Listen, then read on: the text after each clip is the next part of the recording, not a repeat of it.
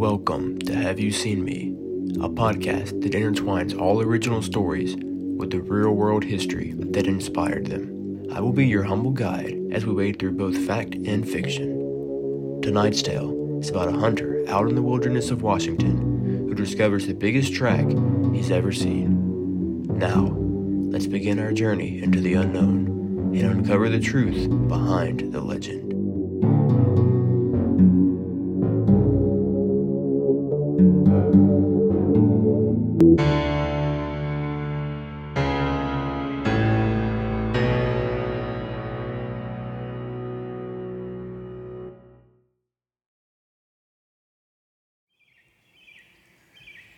The cool breeze of an October morning sent a shiver down Jason Wood's neck. He pulled up the gaiter around his collar and let out a drawn-out sigh. His breath glistened in the rays of sun peeking through the trees. The time was three twenty-four in the afternoon, and six hours had passed since he had first climbed up into the tree stand. The game had been sparse, just a few squirrels every now and again. A few hours earlier, he saw a pair of foxes wandering about, but for the whole day, not a single elk had gotten close. Jason rested his head in his hand and closed his eyes. He thought about the days when hunters actually chased after their game. They would track them for miles, using prints in the ground and the scents in the air. He scoffed loudly, thinking of what they'd think of him, sitting in a tree all day waiting for the animals to come to him. He reopened his eyes and threw his hands up in the air as if to say, "Okay, I'm done. You can all come out now." Jason holstered his rifle and climbed down out of the stand. No elk would be killed today, or yesterday, or the days before that. Jason didn't believe in luck, but he was starting to believe he was very unlucky. He took one last look around before heading back to his truck. His defeat was greatly soured by the three-mile hike back. "Coming this far out isn't even worth it," he thought as he kicked a rock to the side. "I could waste my time sitting in a stand half a mile from the truck. At least then I wouldn't have to walk so far." While it was true that Jason could easily set up closer to where he parked, his father always taught him that the best game is in the deepest part of the forest, a fact that was seeming more and more like fiction with every unsuccessful hunt. By this point, Jason was completely blind and deaf to the tranquility of the wood, the warbling of birds, branches gently swaying in the breeze, a brook steadily running over endless rocks and pebbles. With each step, his agitation festered. The idea of him coming back tomorrow grew increasingly distant. As he walked along, Jason suddenly staggered. He had stepped in a hole. He looked down at his foot. His eyes widened. It wasn't a hole after all. It was a massive footprint. The print was two and a half feet long, nine inches wide and about five inches deep. He took a step back and re-examined the area. The track was human-like, with five toe prints and the natural curve in the arch. He leaned in and spotted another track, about five feet in front of the other. He shook his head as the realization of the creature's size set in. "Could it be?" he thought as he leaned up again, now looking around the empty forest. "It couldn't be, could it?" It wasn't just Washington. Everyone in America had heard of Bigfoot. But Jason didn't believe in that sort of thing. How could he? Every sighting turned out to be a hoax, and no real evidence had ever surfaced.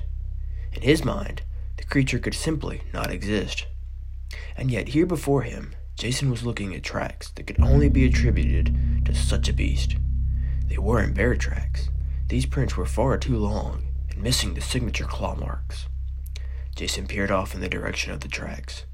If they continued straight, they'd lead towards the Jackdaw Gully, a narrow and deep split in the forest that's avoided by most travelers on account of the treacherous terrain. Jason swallowed hard and rubbed his chin. He again glanced at his surroundings. He was thinking about following the tracks. He was also thinking of his earlier thoughts about the old way of hunting. All his previous frustration and skepticism then faded away. A halfway crooked smile broke across his face. He unholstered his rifle and faced in the direction of the tracks. "Okay, big guy," he said aloud. "Let's see if I have a little more luck hunting you." Jason set off, closely following the enormous footprints, and eventually made his way to the deepest part of the wood. Now, let's take a break from Jason's story and catch up on the real stories of the world's most famous mythical creature, Bigfoot. nine one one, what are you reporting? Uh, we got someone or something crawling around out here. Did you see what it was? Was it a person or an animal or? I can't tell. All I know is that my central light came on and I just happened to glimpse and see this thing running across the yard. Uh, a good-sized man or something. It looks like a man. I don't know what it was. Just that it ran across the yard. Okay. You've had problems in the neighborhood before? Yeah, my dog was killed here just recently. I don't know what it was. Whatever it is, it's running. I couldn't catch it if I was going to chase it. But whatever it was, it was standing up. I'm out here looking through the window now and I don't see anything. I don't want to go outside. Jesus Christ, you better... Sure. See ya. Hello? Get somebody out here. What's going on now, sir? That son of a bitch is about six foot nine, I don't know. Do you see him now, sir? Yes, I'm looking right at him. Uh-oh. Okay, hang on. He's right... Is he in your yard, sir? Yeah, God, he's big. Okay, what's he doing in your yard? He's looking at me. Okay. And the guy is on foot. Just... I don't know what... It, it's, it's a big, real big person. On October twentieth, nineteen seventy-six, in the northwest portion of California, two men would make history. Roger Patterson and Bob Gimlin were riding horses through the backcountry when they spotted something walking between the trees. It was shaped like a human, but bigger, much bigger. Roger would dismount off his horse and follow the creature with his video camera, producing the now infamous video of Bigfoot, walking through the forest, arms swaying and head turned. This video ignited pandemonium throughout the United States. But this wasn't the first time people had heard of Bigfoot. In fact, stories of a large, hairy, ape-like man date all the way back to the sixteenth century. Many of the native people of North America tell stories about hairy men lurking in the forests. In some stories, the beast is dangerous and aggressive. In others, they are peaceful, even helpful. Throughout America's history, these stories have remained relevant and grown with the country. But where did the name Bigfoot come from? In nineteen fifty-eight, a few years before the famous Patterson-Gimlin film, a logging company on the northern coast of California began finding strange and very large footprints in the mud. These prints continued to appear and eventually garnered the attention of local reporters, one of which published the creature under the name Bigfoot. This story went on to mystify Americans, making the front page of several newspapers. In two thousand two, the family of Ray Wallace, one of the loggers who worked on the site, stated that it was all a hoax. Their father had actually made the prints with wood-carven feet. And, in case you're wondering, the name Sasquatch comes from the Halkomelem word Seskits, meaning hairy man. Most descriptions of Bigfoot are uniform. The creature stands from anywhere to six to ten feet tall. It's covered in dark-colored hair and has a very strong odor. Other features include long arms, glowing eyes, and, of course, very large feet. The creature is said to emit howling sounds and throw rocks as a sign of intimidation. Most alleged Bigfoot encounters are not pleasant, with the creature said to chase off or frighten humans. In some stories, even outright kill people. While about eleven percent of Americans believe in Bigfoot, most scientists discredit the creature's existence. Many believe Bigfoot sightings could actually be bears, apes, or even wild humans. The phenomenon known as pareidolia, which is seeing human features in non-human objects, has also been attributed to Bigfoot sightings. Despite most people remaining skeptical, Bigfoot has become a pop culture sensation. From films like Harry and the Hendersons, to the Jack Link commercials messing with Sasquatch, Bigfoot is firmly cemented as America's favorite cryptid. Washington State even has several counties where it is considered a felony to attempt to catch or kill Bigfoot. There are several different versions of the creature Bigfoot, with many parts of the U S having their own. The skunk ape is said to lurk in the swamps of Florida, while the folk monster of Arkansas has reportedly attacked whole families. Tales of large, hairy creatures can be found outside the U S. Most famously is the Yeti, or Abominable Snowman, the white-furred cousin of Bigfoot, said to live in the Himalayan mountains.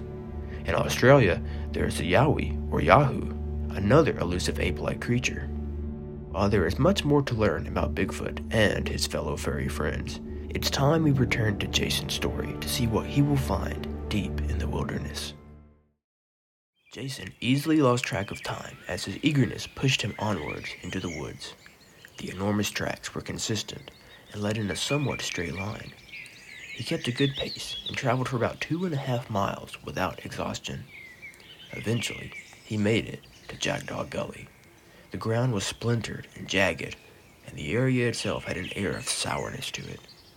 Jason followed the tracks until they came to the edge of the gully. The drop was about eight foot down. He paced along the ridge, looking to see if he could spot a way down when he caught a glimpse of something under one of the overhangs. He aimed his rifle and looked into the scope. He gasped when he realized what he was looking at. Bones, a pile of bones, lay stacked neatly at the bottom of the gully. Some of them were tied to string, were gently blowing as they hung from the cliffside. Jason felt his face go a sickly pale. Suddenly, he wasn't so enthusiastic about the hunt. He began walking backwards, not taking his now panicked eyes off the gully. After a few steps, he quickly turned around and took off back in the direction he came. However, he just now realized the sun was setting. His panic accelerated into fear. He began running as fast as he could. It seemed the sun was setting faster than he could run. Unfortunately for Jason, he failed to bring a flashlight. Normally, he didn't go off trekking into the forest, so there was no need to pack one. It was a decision he was starting to regret, among a few others. As his feet carried him as fast as they could, one foot caught a gnarled tree root and sent him tumbling forward. His head knocked the ground hard, and he felt his vision going in and out. He stumbled on his hands and knees for his rifle. By the time he found it, dusk had set in, and the sun was no longer on his side. Darkness was now the master of the forest. Jason stood up, his arms shaking.